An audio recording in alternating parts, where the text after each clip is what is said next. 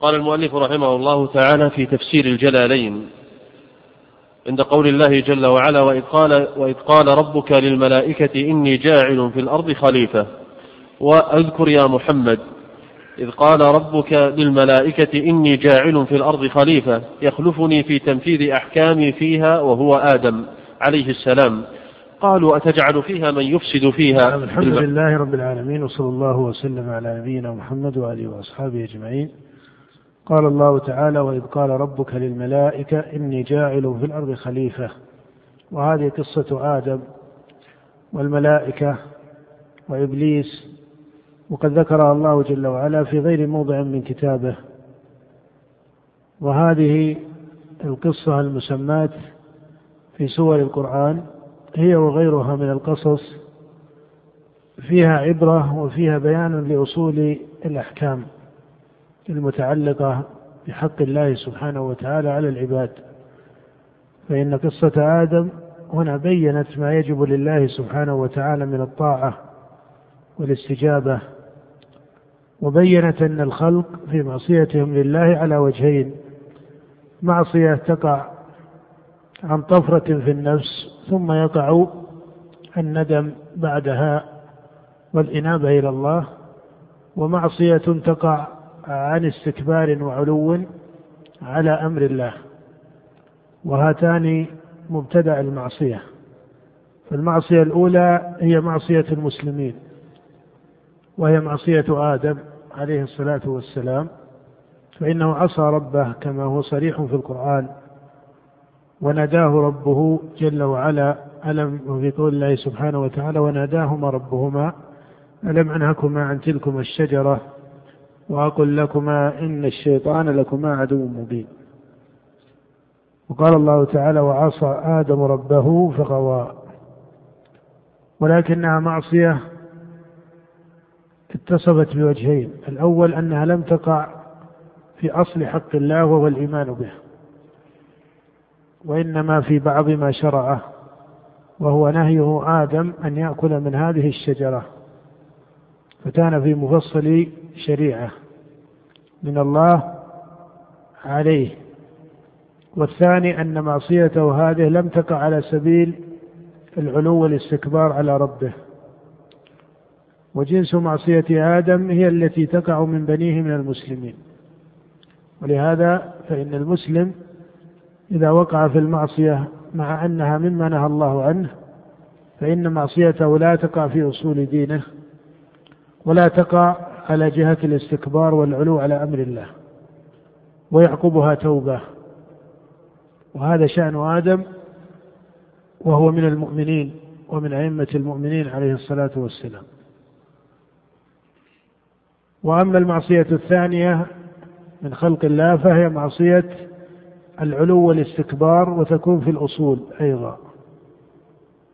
وهذه معصية إبليس. وهذه معصية إبليس فإنه استكبر على الله سبحانه وتعالى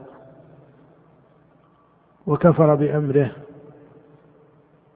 وكذب وعده إلى غير ذلك مما هو في شأن الكفار. قال الله تعالى وإذ قال ربك للملائكة إني جاعل في الأرض خليفة.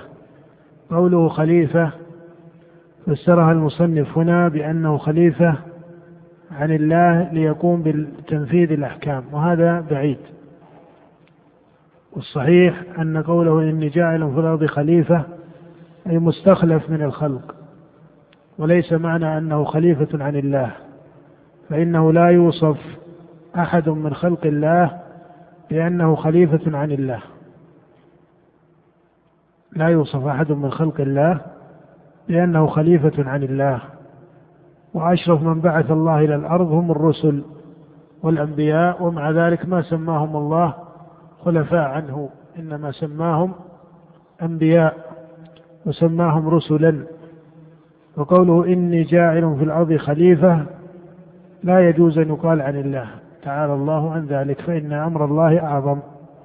وإنما هو خليفة من الخلق في شأن الخلق أنفسهم. وقال بعض أهل التفسير إنهم خليفة عن الجن أي أنهم يعمرون الأرض ويصلحون فيها بدلا عن الجن. ولذلك كان قول الملائكة أتجعل فيها من يفسد فيها ويسفك الدماء. فمن أخبر الملائكة بهذا قال طائفة من أهل التفسير لما عرفوه من شأن الجن في الأرض. قالوا لما كانوا يعرفونه أي الملائكة وإلا فإن الملائكة لا تعلم الغيب إلا ما علمهم الله سبحانه وتعالى وأطلعهم عليه مما سيقع أمره بإخبار الله لهم. قالوا وإنما قالت الملائكة تجعل فيها من يفسد فيها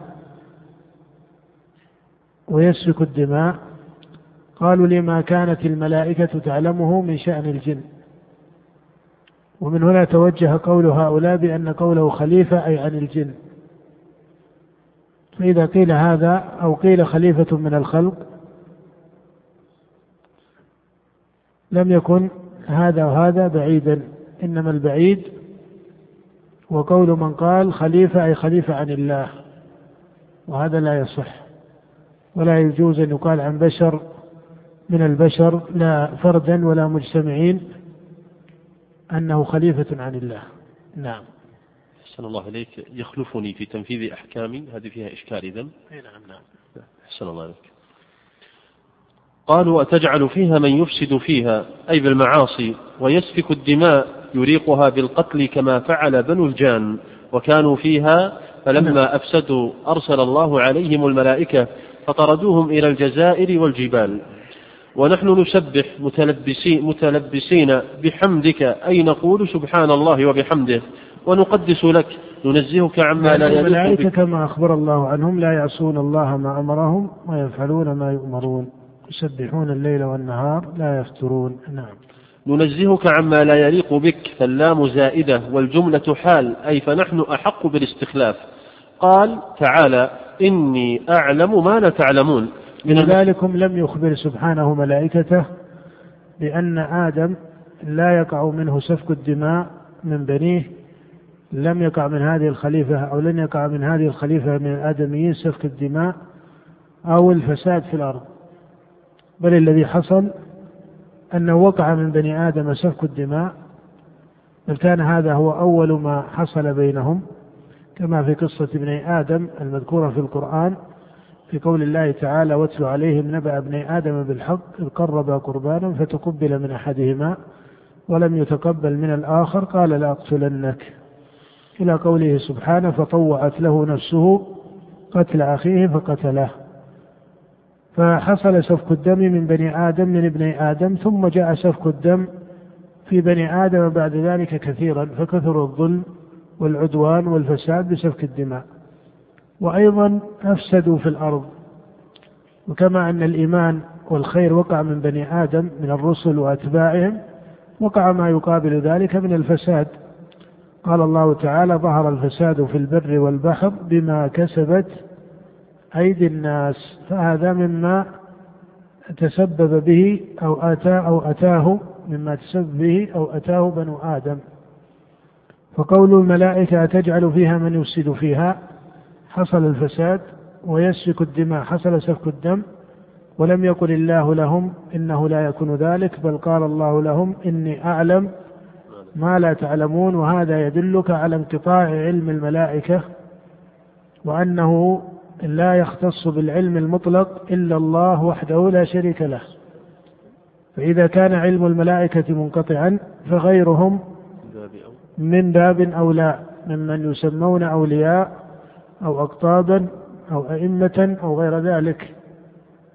وإذا كان علم الأنبياء ينقطع إلى درجة من الوحي التي يوحي الله سبحانه وتعالى إليهم وما زاد على ذلك فإنه لا يبلغون علم الله ولا يحيطون به علما فغيرهم من باب أولى. فإذا كان هذا متقررا في القرآن في حق الملائكة وفي حق الأنبياء والرسل فغيرهم من باب أولى نعم.